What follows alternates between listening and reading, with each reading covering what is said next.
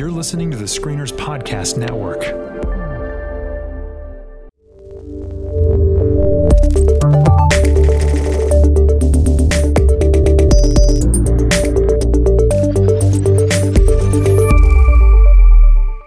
Well, welcome back, everybody, to the Geek Card Check. My name is Tyler.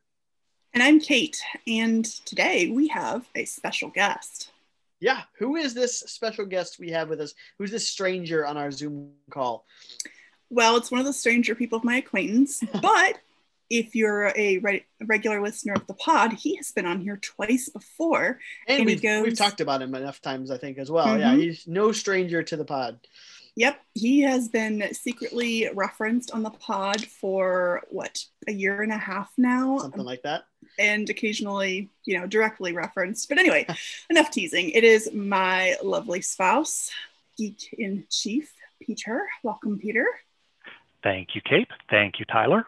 Welcome. Well, uh, Chris couldn't be here. He's in the middle of uh, uh, just it sounds like a bunch of stuff. I think they're, they're still moving and and doing a bunch of different things. And so uh, we uh, we were today we're talking about Denis Villeneuve and all of his films. And Chris wanted to be here for it, but we uh, we found out, and this is this is something Kate told us that that Peter has uh, is seemingly like a secret expert on Denis Villeneuve. Not that we're putting too much pressure on him uh, for this, but uh, uh, that that Denis Villeneuve seems to be a, a passion of, of his in terms of, of filmmaking. And so we're talking about three uh, Denis Villeneuve films today. But let's let's before we talk about those th- those three films, Arrival, Prisoners, and Incendies. Let's just talk. What's our what is our experience with him? Where, where are we coming at? Where are we each coming at with uh, with Denis Villeneuve? And uh, just you know, what how, what do we feel about him? What do we what do we know about him? What are we excited for? Um, any of those things, Peter. Well, maybe Peter could start Yeah. by telling us who he is. Yeah, oh, that would besides the that would help too. Is is maybe Yeah. maybe dig into that a little bit. Sure. Okay. Uh, Denis Villeneuve is a filmmaker from Quebec. Um, I first ran across uh, his movies in, I guess it would have been 2010. Um, and that was the movie Incendies, which is um, a family drama. It's in French and Arabic. So if you aren't strong in either of those languages, you're going to be reading subtitles. Sure. Oh no! And, Watch out. and that movie just blew me away. And so I did a bit of a deep dive and I ended up watching all of his other movies except for Polytechnique, which is a dramatized telling of the Montreal Massacre in 1989. Um, but when I heard, after seeing Arrival, when I heard that he had been tapped to direct Blade Runner 2049, I thought, oh, good, yeah, because Mm. Blade Runner is one of my favorite movies of all time. And when I heard that he was connected with it, I thought, okay, this will at least be thoughtful and good Yeah. and fun. Mhm. for sure. And, and for me, at least, that's that's the same thought I had when we found out that he was tapped for Dune, which is kind of why we're doing this here. Is that, yep, okay, he at least, you know, he at least will approach the subject matter really well. Uh, Kate, what about you? What's your what's your experience with Denis Villeneuve? Um, so I saw Arrival was my first film of his Mhm. and absolutely loved it. And then later saw Blade Runner 2049 and really enjoyed that. I actually watched it for the first time with um, Peter last summer, or sorry, not this past summer, but the summer before last. Um, but since then, I've gone on to watch all but uh, two of his films. Um, so I've now seen August 32nd on Earth, which was his very first uh, feature film in 98. Um, I've seen Incendies because of the podcast. I've seen Prisoners now because of the podcast. I've watched Enemy, which was a 2013 film. Sicario, I saw this week. Uh, two I have not seen are Maelstrom, which just really isn't available anywhere. And neither is August 32nd on Earth. But if you have somebody that has, you know, a copy of something, you can watch it. In that case, uh, I was able to watch that one. But Maelstrom, I was not able to get my hands on. Uh, and then Polytechnique, I have not yet seen either. So um, the the deep dive into him has been absolutely fascinating, and I have the first hope, genuine hope, as opposed to, well, that sounds all right, but first genuine hope that Dune is going to be really great because of him. It'll be the first good adaptation. Which admittedly, when I pitched doing this uh, pod episode on uh, his films, it was in part because Dune was coming and like, all right, Yeah. who is this director more than just the two at the time films of his I had seen? And now, of course, Dune has been postponed, or at least the release of Dune has been postponed until when? Next year Uh, sometime? October 2021, October. I believe. Yeah, and Correct. it's it's following in in weirdly in these the Wonder Woman 84 footsteps. Uh, HBO is is uh, getting um, getting feisty against the uh, in the in the whole theater game, and they are uh, they are saying they're gonna they're gonna dual release it on the same day on Oct- I think October is it 21st. Um, That's what I think I'd heard as well. yeah, I think it's October 21st, 2021. It's going to be released on HBO Max and on uh, in theaters at the same time, which they might just be hedging their bets, you know, that who knows what the theater system is going to be like in about in a year. Um, Mhm. I mean, I'm, I know if, if possible, I'm going to see uh, the movie in theaters, but again, who knows what, what the world is like going to be in, in 10 months. But, uh, uh, but I, th- I think that's a wise move. It scares me that they've pushed it back that far. But again, maybe it's just hedging bets, and they're saying, well, hopefully something, you know, one way or the other, we, we will have viewers. I'm. Uh, it makes me nervous Well, that they are have pushed it back that I have to imagine Dune was an expensive film, so I'm Sure. sure they're trying to recoup as much cost as possible for that. Mhm. And who knows what else they're hoping in terms of laying groundwork in anticipation of it Yeah. that they're up to. So Yeah. yeah. What about you, Tyler? What's your experience with this director? Uh, it's it's similar to you guys, but my deep dive has come later, and um, and actually is is not as deep as as yours. So uh, I actually didn't get to Incendies for our for this podcast today, so I'm going to be a, a kind of a, a backseat um, uh, contributor on this one. Uh, uh, but honestly, I'm I'm doing it to to say, hey, convince me to see it. Uh, I just couldn't get my hands on it in time this time around. But um, I had seen Arrival. That was uh, the like you guys, the first one that I had seen that I had seen that I knew who this who this person was. That it made me go, oh, who is this amazing, thoughtful, pensive, creative, artistic, beautiful director? Um, Arrival is uh, is quick becoming, I think, one of my favorite films of all time. It, it, it just every time I see it, it rises in my estimation, and it, for an already a high estimation. Um, we'll so we'll talk about that a little bit more. I almost I want to go on a, a, a discourse on it right now because it's so fantastic. Um, and then followed similar to to Peter. Um, you know, I, I- Blade Runner twenty forty nine was coming out, and I said, "Oh yeah, okay, we're gonna be we're gonna be fine with this guy. Uh, it's gonna be at the very minimum, it's gonna be beautiful, uh, and it's going to be Mhm. thoughtful." Uh, and uh, we'll talk a little bit more about cinematography and things like that. Um, the one that I had wanted to see, uh, and I'd seen Sicario, but on, but honestly, it's kind of a forgettable movie. I don't love Sicario uh, overall. It's it's fine. Yeah, Um, it made more sense to me what they were doing with it because of studying his films over the last few weeks. so I'm intrigued to watch it after that. That doesn't yeah. mean I actually enjoyed it. Like for me, that's was the weak link film of the Sure. ones that I've watched in Yeah. terms of enjoyment. And in I fact, I forgot not- that it's him. I still have not watched Sicario again since I first watched it back Same. in 2015, 2016. Same. It just didn't really impress me all that much. Yeah. It's, but it's a that's a genre thing. Sure. Sure that's true. It's it's kind of outside. It's outside of his normal wheelhouse a little bit. And I th- I think what's going to be interesting. What, what's his new normal wheelhouse? It, it is. You can see though after prisoners why he would make Sicario a little bit why like why they would be tapped for it because it's in that sphere but it's not the same genre but we'll get we Mhm. might get to that with prisoners Yeah. um so it, all, all that to say I, i'm i'm incredibly excited. I think it's beautiful. Uh, he's a beautiful director in, in the things that he does. I'm i'm i'm you know as i think are we all i think we are uh you know hands braced to you know we're braced a little bit to see what happens with dune but i but i am not worried about dune. It's more that i'm now you know with anticipation rather than worry um, to Mhm. see what happens with dune. So uh, so today what we're going to talk about is is those three films uh, Incendies from 2010 prisoners from 2013 and arrival from 2016 um, i kind of predict this is a part one of a multi-part uh, discussion on denis villeneuve in different forms and also intersecting with uh, uh, kind of some lead up to dune. Um, so I don't think this will be the last that we hear from him. Uh, but we, we, we chose these three films because they seem to be some, somewhat of a microcosm of his work. Uh, so let's talk about it. Let's talk about uh, his. Let's kind of have a freewheeling discussion about. uh, We'll, we'll we'll talk about each of those films in, in that order. But in in the discussion of the film, let's talk about his style. What what works from the film? Um, what uh, I sell the film if our audience hasn't seen it. So first, I will say there's a spoiler warning. But if our audience hasn't seen one of these films, um, you know, we might give a quick sales pitch of the film uh, a little bit. But then also, who is this director and what did he bring to the stories that he's telling? So, um, let's start with let's start with Incendies. And like I said, I'm going to kind of take a backseat on this one. Uh, but uh, Peter, can you tell us about that film? What what is it? Give us a quick synopsis, and then what what is the film? Sure. Uh, Incendies was the first film that really grabbed attention for Denis Villeneuve.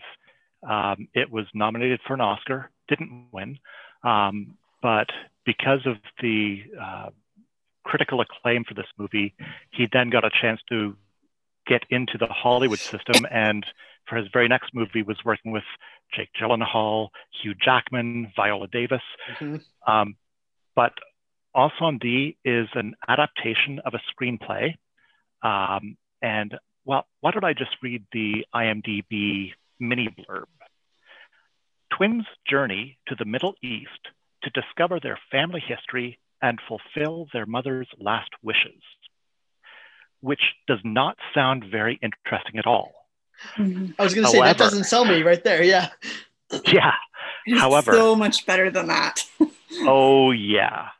Um, one of the things that Villeneuve does in quite a few of his films, I don't know if he does it in all, is he sets up a kind of mirroring of character or mirroring of um, events.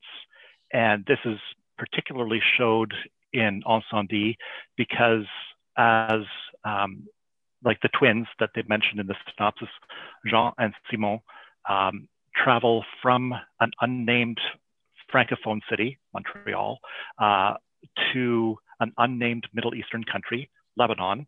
Uh, but first, Jean goes to try and uncover the question of who her mother actually was.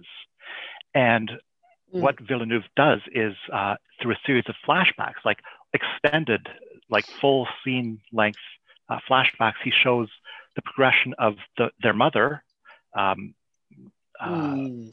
Marwan, and then juxtaposes it with her daughter's journey through that same, sometimes in exactly the same location, some oh, quarter of a century cool. later. Yeah. It's eerie and, sometimes oh, I like, I like the those... daughter's walking through something and you're like, I know what happened there. Oh my goodness. Oh, that's yeah. odd. I like that. Okay. And I had mentioned that it's an unnamed Middle Eastern country.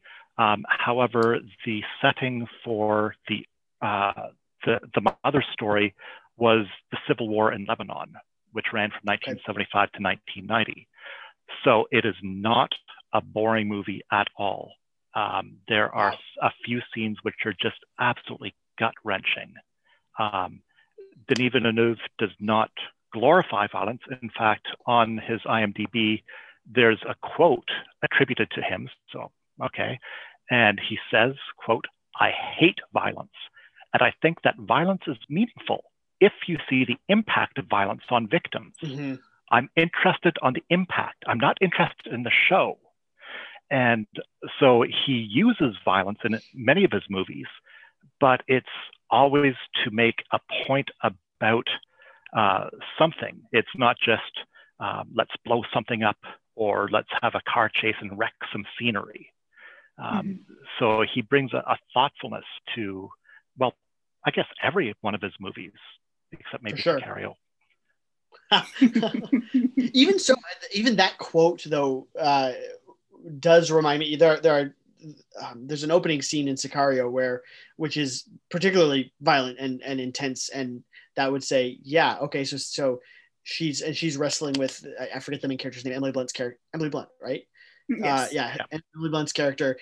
See, we saw one time. I don't know. Uh, uh, is is certainly reeling from that for the entire film. So interesting. Okay, all right. Yeah, when Peter first talked to me about Incendies, I don't remember if it was in the context of watching it for the pod or not. I don't think it was the first time we talked about it but the mystery element is what he used to hook my interest with it. Yeah, that'll yeah. Um, to because I mean, you're told at the beginning that this mom will not let them put up a headstone over her grave, until they go on this quest essentially to find out the answers. They, they basically have Mm. a uh, missing father and brother to find. They didn't even know Existed. existed Sure. and um, it's it's one of those journeys that has so much unexpected to it but it's also uh, it reminds me of quest stories where you are immersed in a completely different world than your own where you don't know Mhm. the rules or the expectations you don't know the language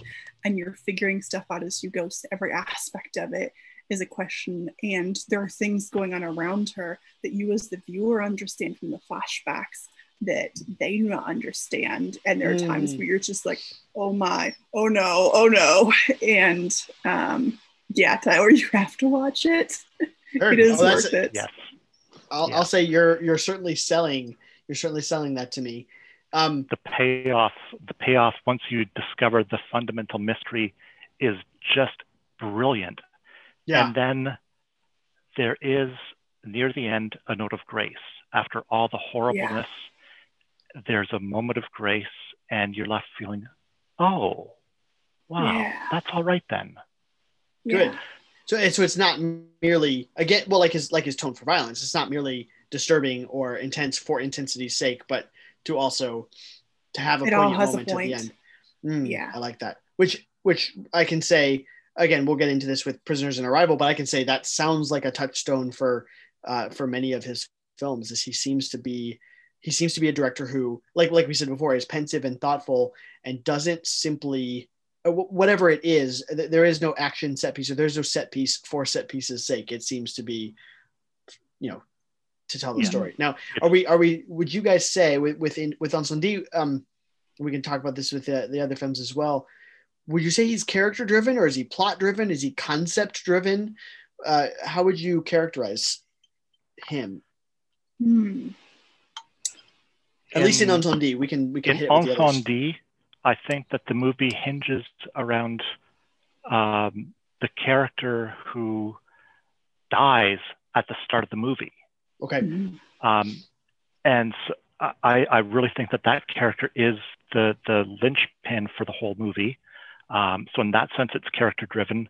But I mean, he has developed a very carefully constructed plot, which moves along, and all the pieces end up fitting together just perfectly. Mhm. So I can't say that it's either character or plot driven. I think he does both. Mhm. I would say it's maybe one of his less high concept films and just more tightly well told character plot Sure. interwinding kind of story. Uh, this is not Blade Runner 2049 where there's a lot of high concept stuff going on. sure, And there are no and there are no giant tarantulas. no, none. Is that is that earlier? It is That his is filmography. in another one of his movies. Yes. We won't tell you which one, so that way whenever you hit it, you'll be like, oh, Oh, this that is it." just happened. Well, uh, is, I feel like our conversation will build as we move forward. Is there anything else left specific to Incendies before we start? Kind of, we, we can pour uh, prisoners into the mix and and talk about it in you know in, in Yeah, conversation with that. I think the additional thoughts I have for that are going to tie in as we go along. Okay. So yeah Uh, just maybe one more uh, Sure, observation please. about Incendies. Okay, I've already identified the character who dies at the start of the film as kind of the, the linchpin of the movie. However, the, the protagonist is a strong female lead. And um, this is something which I've Yeah. seen in quite a few, not all, but quite a few of Villeneuve's movies, which is, I think, really something for, you know, a big Hollywood Sure. uh, director. Yeah, I was going to point that under uh, a different part of our conversation, but I'm just going to lean into that now. So, August 32nd on Earth, female lead. Maelstrom, female lead. Polytechnique, I don't think it's a female lead, Peter. You haven't seen it either, so I guess we don't know. Incendies, female lead. Um, Sicario, female lead. Arrival, female lead. Like, we have an unusual number of female Well, and, leads. and Dune doesn't have necessarily a female lead, but it certainly does have a, a stro- some strong female presences. I mean, it- it- depending Yep. on what he does with it, and it seems as though even he's elevated a couple of characters um, just from the the stills that I've seen. Um, And even Blade Yeah. Runner has some strong, true. interesting women as well in it too. Mm. True. And so, yeah, and Enemy, there is an interesting woman in it, but I can't really say more without spoiling. Sure. it. Well, and I would say similar to Prisoners, where certainly not uh, the uh, the lead, although it's Viola Davis. Viola Woo. Davis. Exactly. We do have some strong female characters in it, um, just not not as the leads. Um, Yeah. Uh, because come on, Viola Davis. Just uh, the moment I well, let's let's get into it. Let's let's talk prisoners, and then we'll we will wax poetic about Viola Davis and and all of them. Uh, so the uh, the IMDb description of prisoners is when when Keller Dover's daughter and her friend go missing, he takes matters into his own hands as the police pursue multiple leads and the pressure mounts. Once again, nice generic. Uh, this is a murder mystery. This is a kidnapping mystery, is what it sounds like here. Uh, very Mhm. generic. Very uh, you know, I've seen that movie before. Um, uh, until you watch the movie and you realize, oh, holy yeah, cow! this is not not standard fare before. at all. Yeah. No, it, it actually feel it felt to me much more like a a really good. Um, it felt like Broadchurch to me. It felt like a very good, uh, tightly Yes. narrated, tightly character driven Mm. uh, British m- mystery, wh- which you know it, it- it it just then just your your Gone Girl, which Gone Girl is very good too. But we get a lot of those once a year. You get you know you get a yeah, those are dime a dozen. dime a dozen you, kidnapping mystery murder mystery whatever um, but this is um, it's intense it's pensive it's Yeah. beautiful this is a beautiful film in its darkness and in its melancholy um, it stars i should say it stars hugh jackman we've mentioned viola davis jake gyllenhaal maria bello terrence howard uh, melissa D- leo and paul dano um, uh, paul dano who can't help but being uh, just a, a sketchy character whenever you see him. Um, yeah, but I- he was in Swiss Army Man. True, and that's that's like one of the few times that one and uh, Little Miss Sunshine are the two times that I'm not skeeved out by Paul Dano when I when I see him in a, in a movie. I think they cast him in Prisoners intentionally, though, to I make love you have certain beliefs about I- him. I Yeah. I love that. I, I really did, and we and uh, we are.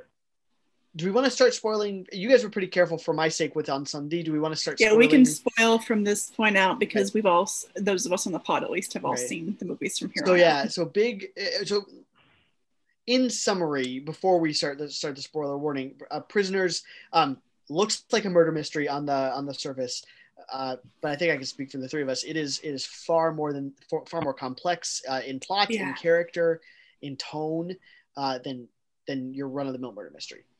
Um, Yeah. So from this point on, spoiler warning. Uh, and I'm just gonna start with it. I loved it's exactly that. I loved that Paul Dano is not the killer, and I, and honestly, Yes. I, the whole I was time, so disappointed when I thought it was. I'm like, really? Is Me this going to be the movie that he gets lazy and awful? And nope, not Nope, at I all. Did this, I did the and same we do thing. it twice. We give us two people who have, you know, some clear damage from life that one after the other is set up to be the bad guy, and then neither of them Oh, are yeah. it. and yeah, oh, 100 percent. And the second guy, uh, who I forget, I forget the actor's name, but the, the second guy that they come across, you're just Mhm. you are sure of it. I mean, you're 100 percent sure that this is what's what's going on. And nope, it's a it's a it's not just a uh, a red herring either. I mean, it is, but it's not merely a red herring. It's this. Yeah. just- It's all connected. it's so connected. Oh, When you realize that they were prisoners too, Yes. but much worse, prisoners is not just about the kids that No. this woman has taken and imprisoned and forced to do these mazes to get out or not. It's mhm. also Hugh Jackman. yes, he is he a is a prisoner. prisoner in his In, in like- his vengeance, in his Yeah, grief. I mean, he's set up as that dad who, in another action movie, he's the heroic dad who Yeah. beats the crap out of the bad guy, finds And out where his daughter them. is, and Yep. saves her. And that's so not what happens here. yeah. Yeah. prisoners i okay i mean this you know kind of how it is in in our day and age now like it, it is a movie. It, it, it is telling for me. It's always a good a telling for me um it's a telling thing when i can watch a movie and my phone is not out you know and it's, it's a bad Mhm. habit. I've i've you know we slip into right where my, my phone's out i'm doing something i'm playing a game i'm whatever i'm half Mhm. watching.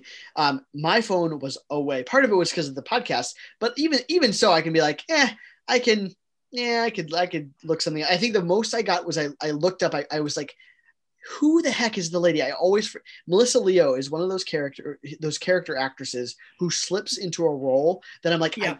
I know you, you, get that vague don't- sense you know who Yes. she is, but you can't pull it out. and it's always Melissa Leo every time, I- I- and she's uh, she's brilliant. I love her. So next time um, you ask me who an actor is, I'm just gonna say It's just Melissa Leo. Yeah, regardless, whoever it is, yeah, just tell me Melissa Leo because uh, um, th- I think that was the one time my phone came out. It, it- that was that was about it. Maybe I was I was just looking up filmography for for Denis Villeneuve or something at the beginning, but it was but that was it. My phone was away, and I was I was riveted the entire time because and it's not a it's not a riveted in it's a it's an action movie that I just have have my eyes glued to it. It's it, you are transported into this And it's a multi- grief.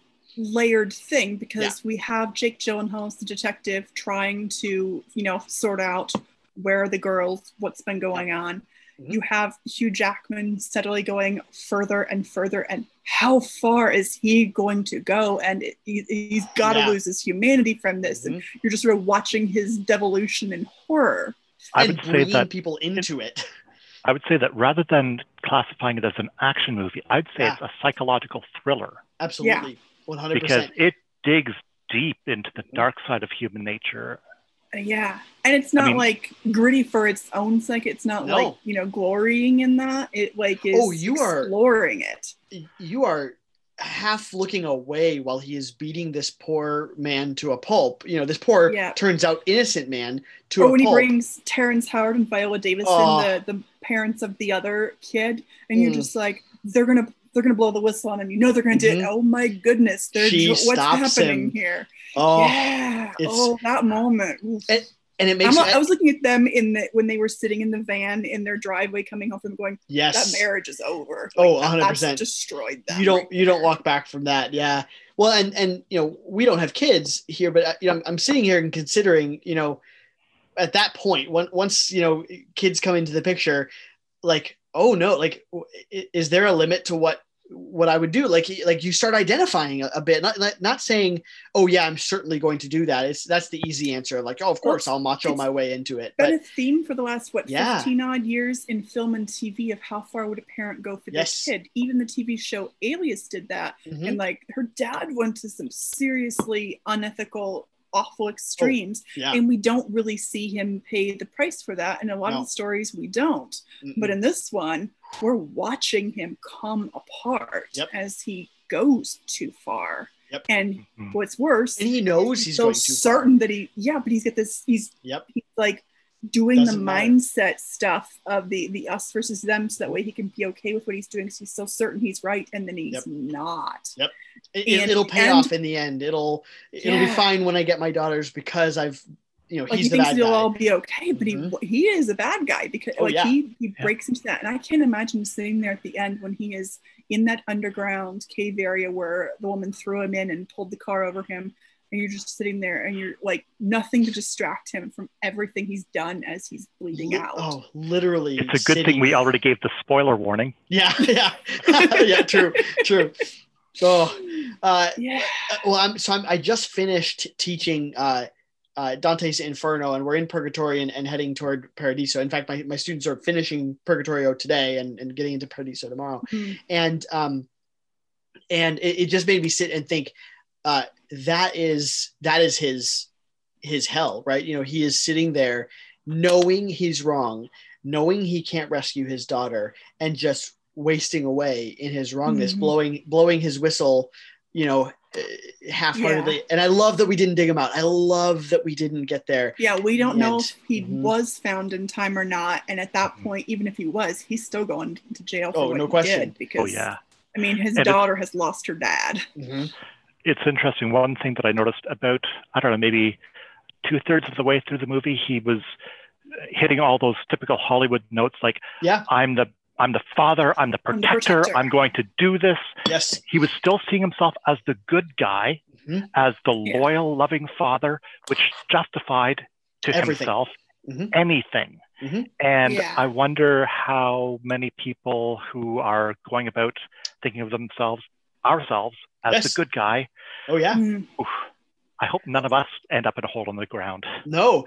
Well, Yeah. that's and that's that thing. We we like hey let's let's get philosophical for for a minute you know that's what we believe we we all see ourselves as the protagonist of our own story right the mm-hmm. we are the we are the one doing the right thing even though objectively you could look at a situation and say no you're not we we justify endlessly for ourselves and and and i love that that Villeneuve and, and, uh, to give credit to the writer as well, it's it's written by uh, Aaron uh, Guzikowski, who I don't know what else he's done, but um, he oh shoot well he's done some pretty decent stuff. Uh sorry now i'm now i'm distracted. Uh but uh oh no. Uh, sorry i pulled up his i pulled up his name and um and uh, a picture of alien came up and i was like he was somehow contributed to alien? But that's not true.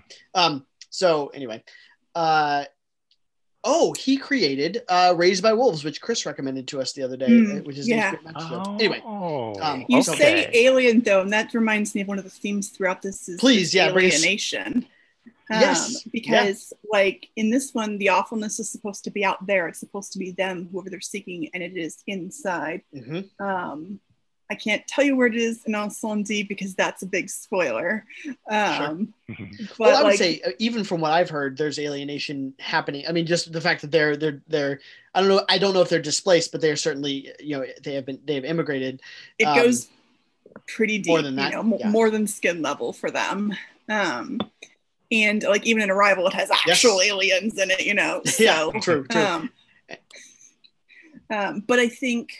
Um, we see him playing with the sort of boxes that we live in psychologically or in the case when you're in the ground you know literally closed mm-hmm. in even jake gyllenhaal's character yes. he is a very closed up person oh he's alienated he or he's you know he's separated from everybody else in in his precinct he's i, I loved the moment too where he's he's like ordering his his captain around. He's just saying, "You're going to do this this right way, right?" And just this, he he in himself is a kind of a one man tour de force, and is he he has his boundaries as well. Although you you get that moment where he steps over the line and is certainly disastrous in his consequences uh, toward the the perpetrator who kills himself, but um, or the the suspect who kills himself because we find out he's not actually the bad guy mm-hmm. either.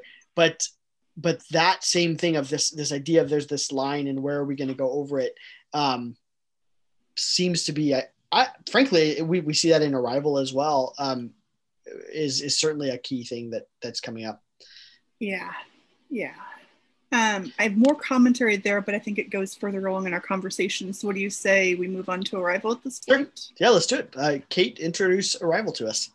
All right. So, the IMDb blurb a linguist, who is Amy Adams, works with the military to communicate with alien life forms after 12 mysterious spacecrafts appear around the world.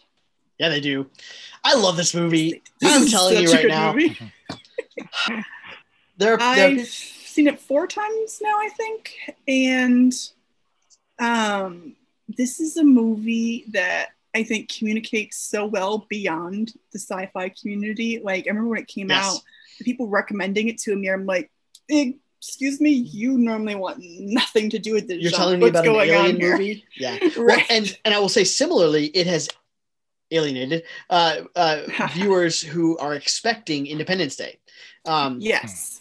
So there's it goes both ways. It's drawing in not usual genre viewers, and it's it is dry well it's it's i think it's people who were just who are saying i will only watch this and this is it like i went yeah. into it thinking it was independence day as well and i'm like sure i'm up for an alien invasion movie well and that's kind you of like the point of what this movie does mm-hmm. because the military does not solve this the special agents do not solve this the scientist does not solve yes. this the linguist does the linguist and does i love she it she doesn't the nerd just solve it with her brains though she solves right. it with a courageous radical vulnerability of you know the like the first time she takes off the suits so that way they can see her face and see that she's different from the others around her and attach a name to herself as they're beginning to uh, explore uh, their languages and understanding one another. And there are times she goes back in and she is taking massive risks and she's not tony stark. She is a just a, a university professor who's just really good with languages and really perceptive with people, although they make the joke in the movie that just because you're good at communication doesn't mean you're not still single. Um, I, I did like that one. yeah, that was funny. Um, but she, I mean, she takes a big risk uh, when she calls the Chinese and says, here's what you need to know, and de escalates the world from essentially exploding in all of this, where she could have wound up being, you know, executed for treason for this. or And- just shot on the spot or just exactly Yeah. shot on site Well, and even with that one, that risk is is double because it's uh it's the first time she realizes she can use this circular, you know, this this nonlinear time understanding that she now has, um, where she's accessing a memory of something that hasn't happened yet, and so she's and, able to. and even in that memory, in that point in time, she was using what Yes. she learned there for the first time in the past. Exactly. So. And I don't know at that point that she'd really thought through what it meant in her context around her. I think she was just coming to understand what it meant that she was capable of seeing and doing, but I don't know Mhm. how much time she really had to think about what that meant for her in context of the world and how that changes things. And How much she just- time she had? yeah, exactly. Yeah. Yeah. Yeah. and the fact that she understood this language understanding was changing her brain and her relationship to mm. time and to people and to the risks of her so-called future Right. like would you learn a new language if you knew it was going to significantly rewire your brain and you did not know if that would be bad for you right is i think this that's this whole thing and it's, it's asked that same question would you have a child if you knew that child was was going to die you know would you would you Yeah. engage through all that and rip your own heart out essentially you know in order to to go through this and ian Donnelly, aka jeremy renner once he found out when she told him he was out on the relationship Yeah. because that was too much for him Yep. and that's like one of many levels of just the raw courage that this woman has to walk into heartbreak and still love and still stay connected that And that wow. that time of love is still worth it even though it's going to destroy you. It's a non-zero sum game. yeah it is. Absolutely. it is. Well let's let's talk about let's talk about this in in context of of him as a i mean we, i think we can we can still hit our, our key things with arrival but yeah. but we've now kind of put some pieces together between these three films. Um yeah what, what links are we seeing between these? We've, we've, we've mentioned strong female characters. We've mentioned um i think i've said this but i'll say it certainly again. I think this is one of the most beautiful movies that's just are out there. Um i think it's absolutely a beautiful film. Um which we- when we get to blade runner 49 spoilers i will say the same thing because i think it's one of the most beautiful films ever made. But uh yeah. what else do we see that is connective tissue between these films? well we've got male perpetrator issues Yeah. um in arrival it's mostly confined to the dude who blows up who Uh-huh. sets off the explosion that kills uh i can't remember if it's abbott or costello but one of the two aliens. I think it's Abbott, but now I can't remember. which yeah, it had not occurred to me until this watch of the film when Peter mentioned it that because of the way these aliens uh, interact with time, they went in knowing one of them was The- going to die. a hundred percent, a hundred. I thought I Like loved that they too. knew, Mhm. and so the vulnerability was from their end too. The so-called aliens were not the ones who were most alienated in this It made me- story. It made me even think too that right as they're going into that scene, and, you, and we we the audience know that there's a countdown coming on, and one of them hits the you know he he's he's tapping on the on the wall urgently, you know, like you know come over here. I, it almost makes me wonder, you know, he he's the one who that it might have been him who died, and he knows he knows it's it's coming up Mhm. and and is beckoning her over. I I don't know that for, I have no evidence for that other than every time I see this, I put another piece into it. And this is this is one of those movies. My favorite movies are the ones that reward rewatching. Um, yeah, another piece would be things like war and the devastating effects of violence because Yes. like prisoners is all about that Mhm. uh, also on D, you know, the Peter had mentioned that we've got the context of the Lebanese Civil War, what came after, Which and there are events that I'm not going to talk about because Yeah. spoiler that talk about those. Arrival is actually heading off a war or devastating Yes. violence. Like that is what she is doing. She is standing in that gap and saying, "No, we're not going to take that route. This Yeah. is not Independence Day." Right. Although I think that if you go a little bit more meta um, and start thinking about trauma, um, Hmm. the trauma Mm. implicit in Arrival is the trauma that um, her husband uh, faces when he realizes, oh, you knew that she was going to die and you didn't tell me. And so he Yeah. expresses that that deep, deep hurt by severing, by leaving. breaking the marriage by leaving. Um, And even So the daughter that- says he didn't see me the same way anymore. He doesn't look at me. Which so it's not just between him and his wife, but it's between Yeah. him and his daughter. Yeah. Yeah. Yeah. So th- in Arrival, the theme of trauma is not quite as obvious as in Prisoners, where you've Right. got, I mean, almost everybody there is a victim. Everybody. Everybody. Even yeah. even the ultimate uh, perpetrator Mhm. was uh, a victim. Well, I guess more of circumstance, but uh, God got the blame for that, which is Right. why Mhm. the two perpetrators um, were waging a war on God. Right. But they were So- acting out something of their deep hurt and pain. Right. And Yeah. then that created the other victims, which ended up being further victimized. Jackman's character himself was experiencing trauma from his father's suicide. Right. Yep. Mm-hmm. Yeah. It's, It's- multi generational trauma in that. And this Mhm. is a theme which um, I've seen in, again, I, I'm not going to say all, but uh, probably all of his movies. I mean, Sure. Mhm. the, the one You movie can that I certainly have see not that in yet Blade seen, Runner 2049. Yeah, the one movie that I have not yet seen, Polytechnique, is about uh, one of these lone gunmen who walked into a university campus and deliberately targeted women engineering students and killed, Oh wow. Oh wow. yeah, 18 Yeah. women. Uh, I think injured another 10 or so. Wow. Uh, yeah. Uh, after that massacre in 1989, Canada introduced some new gun laws, and Mhm. it seems to have helped.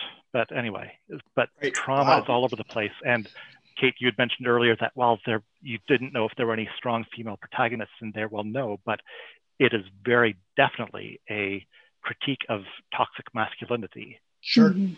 Sure. Which Yeah. which he seems to to be okay with dabbling in as well, or to critiquing as well.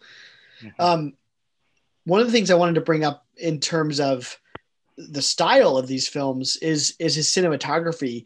Um, because it, it intrigues me like like I've said, his films are beautiful.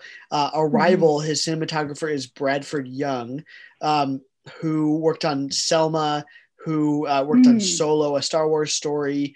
Um, for prisoners, it was oh yeah, for prisoners it was Roger Deakins. For prisoners and uh, Blade Runner 2049, it was Roger Deakins. I mean, famed famed Roger Deakins, who uh, finally won his Academy Award for uh, Blade Runner uh, 2049 and for 1917, two absolutely amazing films. Um, and then for also D, I did not. Let's see here, uh, Andre Turpin, which I actually feel like I've recognized his name, but now I'm Yeah, uh, and they've worked together in other movies as well.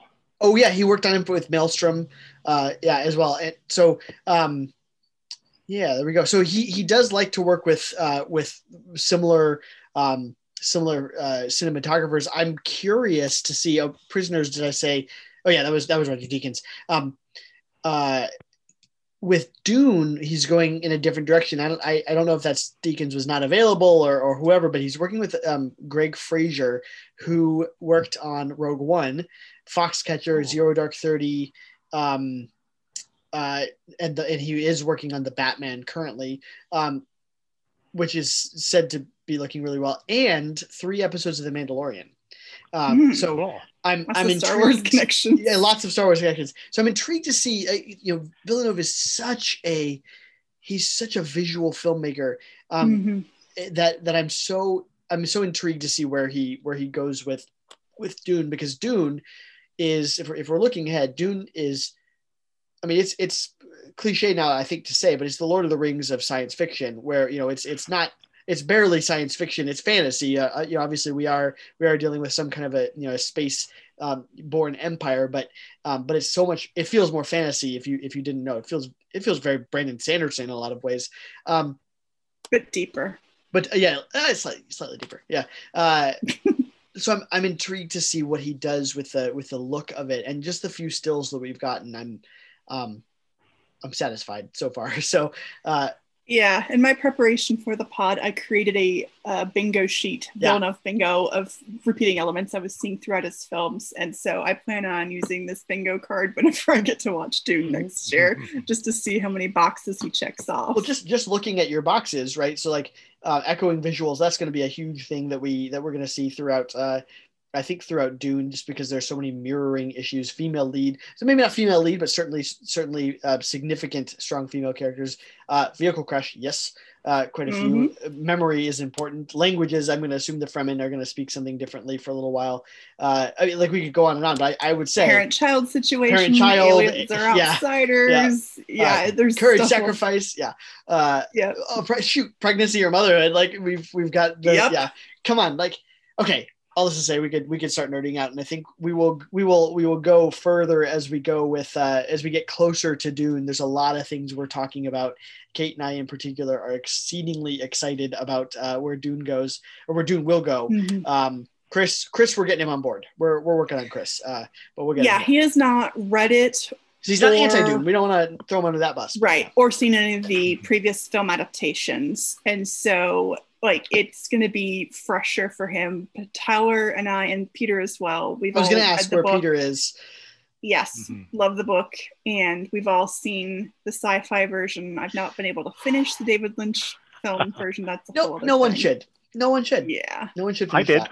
yeah, and I did too. It's been a long time. It's been, and I and I saw it before I read the book. So iron I also- Oh, really? yeah, I saw it actually first, not I knowing. keep remembering that you're such a young guy. I'm I'm so young. I I am very young. Yeah. uh, it's I saw it in what did that is it 84 that it, that it came out I believe or is it 85 um it's yeah it's not good it's just bad No, I mean, we might finally have this. Well, not might. I think it would take a lot for this not to be significant, uh, for Villeneuve's version not to be a significant improvement over everything that came before. yeah he's got a low Mhm. bar that's the nice thing I, I will say uh, the sci-fi the sci-fi channel which was in the what 2000 2001 somewhere around there um of, of Dune yeah similarly uh, you know Villeneuve just by the the uh, benefit of having You mean the better Hallmark. Channel acting True. version? hey James James McAvoy is in the the second one he's in Children I of Dune. know. right? Doesn't and mean Susan, it's good though. isn't it Susan Sarandon or somebody else is in it Yes, too? And you're like, yes. Who, what Yep. are you doing here? Like, Like this is her shameful past Yeah. that she doesn't talk about. oh no, William Just Hurt like Rocky is- Horror. Yeah, yeah. Oh, true. Good point. So yeah, uh, William Hurt, I think is is is in one of them Mhm. too. Um, Yep. I. I, I enjoyed it, but again, I will say I saw both. I saw that adaptation as well before I read the book. Uh, it was I, I don't know Wow. what I don't know what my problem was. So I I truly You clearly I weird- had one. yeah. Yeah. Well, I weirdly Further have- proof that you're always wrong, Tyler. I, I am always wrong. I'm fine. And Just Chris, kidding. here's a word for you. Read the book first. Please 100%. do yourself a Oh, favor. yeah, hundred percent. And and and I've read the book twice, and I'm I actually have not finished the entire series. I've read I've read the first three. Looking at my shelf here, I think it's I've read the first three, um, and uh, I love them. Really, really love them. I started reading one of the prequels by Brian Herbert and Kevin J. Anderson. And all respect to Kevin J. Anderson, and I guess some to Brian J, Brian Herbert. I I, I can't, um, but I I I hear it's because I haven't finished the original series that they that it didn't work. But I don't know if that's true. Well, their writing style is a lot more commercial than Yeah. Well, the it- which originals are. And I feel like you're going to have a better shot of enjoying them if you haven't read Frank Herbert's oh, stuff really? in a It's just it's suffering from comparison, is what it is. And That's a piece Gotcha. of it. Yes. I'm I'm intrigued. I just I'll I'll send it to you as well. There's um so this podcast I listen to, which I love, the last podcast on the left, uh, just uh, uh, just did an interview with Brian Herbert and Kevin J. Anderson because one of Hmm. their one of the the last podcast co-hosts is like a huge Dune fan and refers to it all the time. So he he scored those guys. So I'll I'll send you the that link. But it it's a it's an intriguing interview, and I I love Kevin J. Anderson. I he's I I Mhm. really like him as a writer. He's a fantastic. I first discovered him with Star Wars. Star Wars Yeah. Extended Universe like 100%. 20 years ago. Yeah. Longer than that now, 25 more now. Right. Oh, totally. Yeah. And and um, anyway, we're we're diver we're uh, Yeah, we're off topic. pitching into this area, but I will say, you know, Dune Dune does the, the point that I would say is is is starting to dive into Dune the book. It scratches like you could barely scratch the surface with one reading of one of, of the first book. And, and Frank Herbert, it's like Tolkien. I mean, really, he he did he did he created this fantastic world, deep, interesting deep, world, deep yeah. messages, meaningful themes. Um, that again, I I've read it twice, and the second time it was like reading it for the first time. I mean, it just it was so well, much more rich. The second at the time. very least, you kind of need to read the first two or three minimum. A lot of people struggle with book four but what you think the meaning of the first book is is completely upended in the yes. second book. Yes. And so there are people who are like, I love Dune, it means this. And I'm like, you it does not mean that. Just yeah. tell me how far you've read. Yeah, yeah. Um, yep. Yeah. Um, I will say though, looking at the features of Villeneuve's filmmaking, I feel like what we know about him and what I learned about him through this process um, makes him almost ideally suited yeah. to do Dune because like he even deals like in uh, Blade Runner with the complexities of the whole chosen one thing. Um, and True. that's going to be an issue in Dune. Um, dealing with weird things with with memory and identity like that's just you know that that's classic Villeneuve questions and explorations in what he does. And we know that he's able to balance deeply thoughtful conceptual work and yet not make it boring. Mm-hmm. It's still riveting True. watching the mysteries pull you through. The characters are really crunchy and you you oh, wait until you see enemy. Yeah. Like you could discuss that oh, for hours on end. Oh yeah um, Tyler, just watch it. I'm excited. I'm excited for Enemy, and also the Honestly, you guys did tell me it's it's just that it was more difficult to get a hold of, and I I I, yeah, I should have just honestly bitten the bullet and paid the 2.99 and just watched it, but uh, yeah.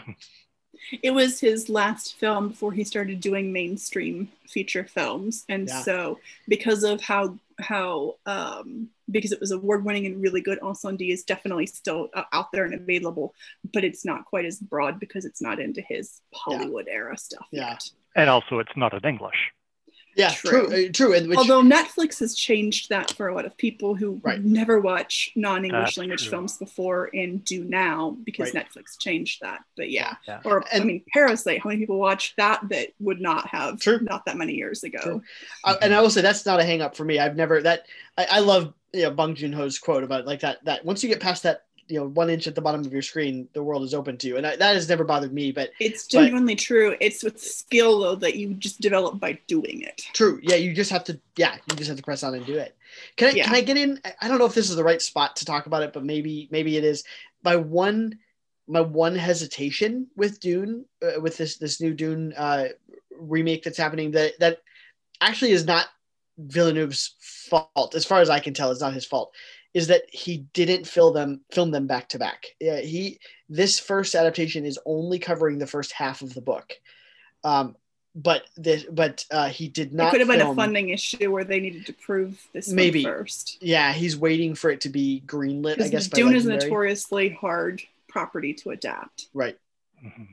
So that's the only thing that is like. So he says, uh, "quote uh, I would not agree to make this adaptation of the movie of the book with one single movie. The world is too complex. It's a world that takes its power in details. Which one says he he understands the complexity of this, although mm-hmm. he could have Lord of the Rings it and given us a trilogy, and I think still only scratched the surface of this world. But it makes yeah, me it makes me wonder. Under- oh no. I think he understands the moment that we're in though too, because we have so many movies at our fingertips now with streaming services and stuff. It's made audiences more sophisticated in what they're watching, mm-hmm. and we get bored easier. Sure. And so the result of that is filmmakers that offer more complex uh, storytelling that also really rewards repeat viewing. Sure. Like those wind up having the staying power this last, in this yeah, time. Exactly. Whenever we get kind of bored with the, there's a time and a place for the fluffy lights. Yeah. I don't want to dismiss that, but I think especially for science fiction storytelling, there's good the audiences mm-hmm. are ready mm-hmm. and sophisticated enough for this stuff and he's the kind of director who can supply this and just put out these wow films mm-hmm. that you're really proud that he's doing your next big property because of what he can do sure Sure. Mhm. Well, so, with that in mind, um, if one of our listeners has not seen any of Villeneuve's films, what would your entry point be for them if they're just a garden variety sci-fi geek? Oh well, that so that question. Uh, Peter, why don't you take it? Let me let me think on mine a little bit. But Peter, do you have an idea on that? Well, I would say for just a garden variety sci-fi geek who's unfamiliar with them, go with Arrival. hmm Hmm, Um, yeah. It's, as Tyler's pointed out several times, beautifully shot. It's got the aliens, but Yep. it's also got some some fun things to puzzle over. And um, in addition to all those other themes, it also brings out the theme of love, which hmm pops up in all three of the movies that we've directly discussed this evening. Um, yeah. And basically, Arrival has a lot of parallels with Contact. Mhm. True. It struck me on, on Very this true. most recent watch of Arrival because again, you've that. got the female protagonist and contact with aliens, and she's the one to kind of make the breakthrough. And then you've got the Mhm. male saboteur, a bombing, and all of this stuff. And I mean, I never thought that Robert Zemeckis and Denis Villeneuve would have a point of contact, but there you No. have it. it's like quite literally called Contact. yeah, yeah, true. Very. I, I had not thought of that. At least, at least in, in my last rewatch, had not made the connection between that and Arrival. But for sure, um, it does. Yeah. Uh, my answer would, would uh, on the surface at least be the same as, as Peter's. If, if you're talking garden variety sci-fi guy, uh, sci-fi geek, yeah, uh, uh, I think Arrival. However, I'd say for the broader, for the broader viewer, um, Mhm. the, the non-geek prisoners actually because on again on the surface it's a it's a murder mystery you know like hey we, we all watch a, a, a murder mystery from time to time pick up prisoners thriller, yeah. Mhm. yeah it's a, you know it's gone girl it's it's which which i've mentioned before it's it's a lot of a lot of just excellent films are are um are murder or kidnapping mysteries this one um this one pushes you deeper and this one pushes you into some of the the um, more intense themes that i think villeneuve works with Mhm. um, but that that Dune Dune will get into. I, I don't think Dune will specifically go into that area, but certainly is his. Uh, yeah, Prisoners is Yeah. gonna be one that that does it for you. Now, I'd say if people have already seen Arrival and they've already seen Blade Runner 2049, I definitely would pitch Incendies to them. And if you're also into like mind bending, what just happened, Enemy will definitely provide that. Um, that's the other Jake Gyllenhaal one.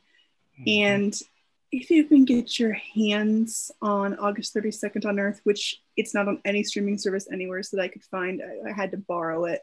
So you might have a hard time getting your hands on. If you do get your hands on that, it is his first feature film and it's just sweet and different. And yet it still has elements to it where you're like, wait, wait, what just happened? Mhm. Um, like even the title sort of gives it away a little bit of August 32nd yeah, exactly. And you're like well, what's that about um and so it's um it is probably the lightest of these that I've seen in terms of flavored stuff, but it still is uniquely Denis Villeneuve in a really charming and yet mind-bendingly good way. hmm Yeah. And the cinematography uh, Is- there, even in his first feature film. the Right. salt flats in in uh, Utah. Utah. Yeah. Yeah, it's just like, whoa, that's really cool the way he did that. Excellent. Oh wow. Now, if you were to ask me for my recommendation for somebody who likes movies that are a little more unusual, um, I would say maybe Maelstrom or Enemy. Maelstrom features a narrator, which is a fish. The fish An is a actual narrator, fish. an actual fish, yes. Um, and then the first fish gets decapitated by a, a, you know, what do they call them? Fish cleaner, butcher, butcher's meat. Anyway, and but another one comes along and takes up the narrative where the first one left off. Um, although okay. although I do like Enemy better, in part because it's filmed in Toronto and it's actually depicting Toronto. It's not Toronto as Chicago or Toronto as New Sure. York City, which we don't get. Yeah, that's great. and giant tarantulas. Oh, interesting, interesting. And not where you expect to see it. So no, No, well, I'm multiple intrigued. times. Yeah, not where you expect to see them. Yes. Mhm. Interesting. Well, uh, Kate, yeah. wrap us up and, and take us out. I, I, I think, like I said, I think I can confidently say this will not be our last time talking about Denis Villeneuve. If at the very least it's simply talking about Dune, but I think we're going to be getting. Cl- we need to talk about Blade Runner and Blade Runner 2049. And yeah, I think uh, we need to have Peter back when we do our Yeah. Blade Runner episode where we do both Blade Runner movies because for sure, oh, for sure, for That sure. sounds awesome. But we should make sure that we're watching the director's cut of Blade Runner. There you go. the Yep. that is the version. length. Version. Yep. Yeah, not the theatrical release. No, no, no, no. That honestly, Okay. the reason I didn't love it the first time, I think, is because I saw the the theatrical, and then I got into the director's cut, and I thought, this is what I was missing. Okay. Yes. Yeah.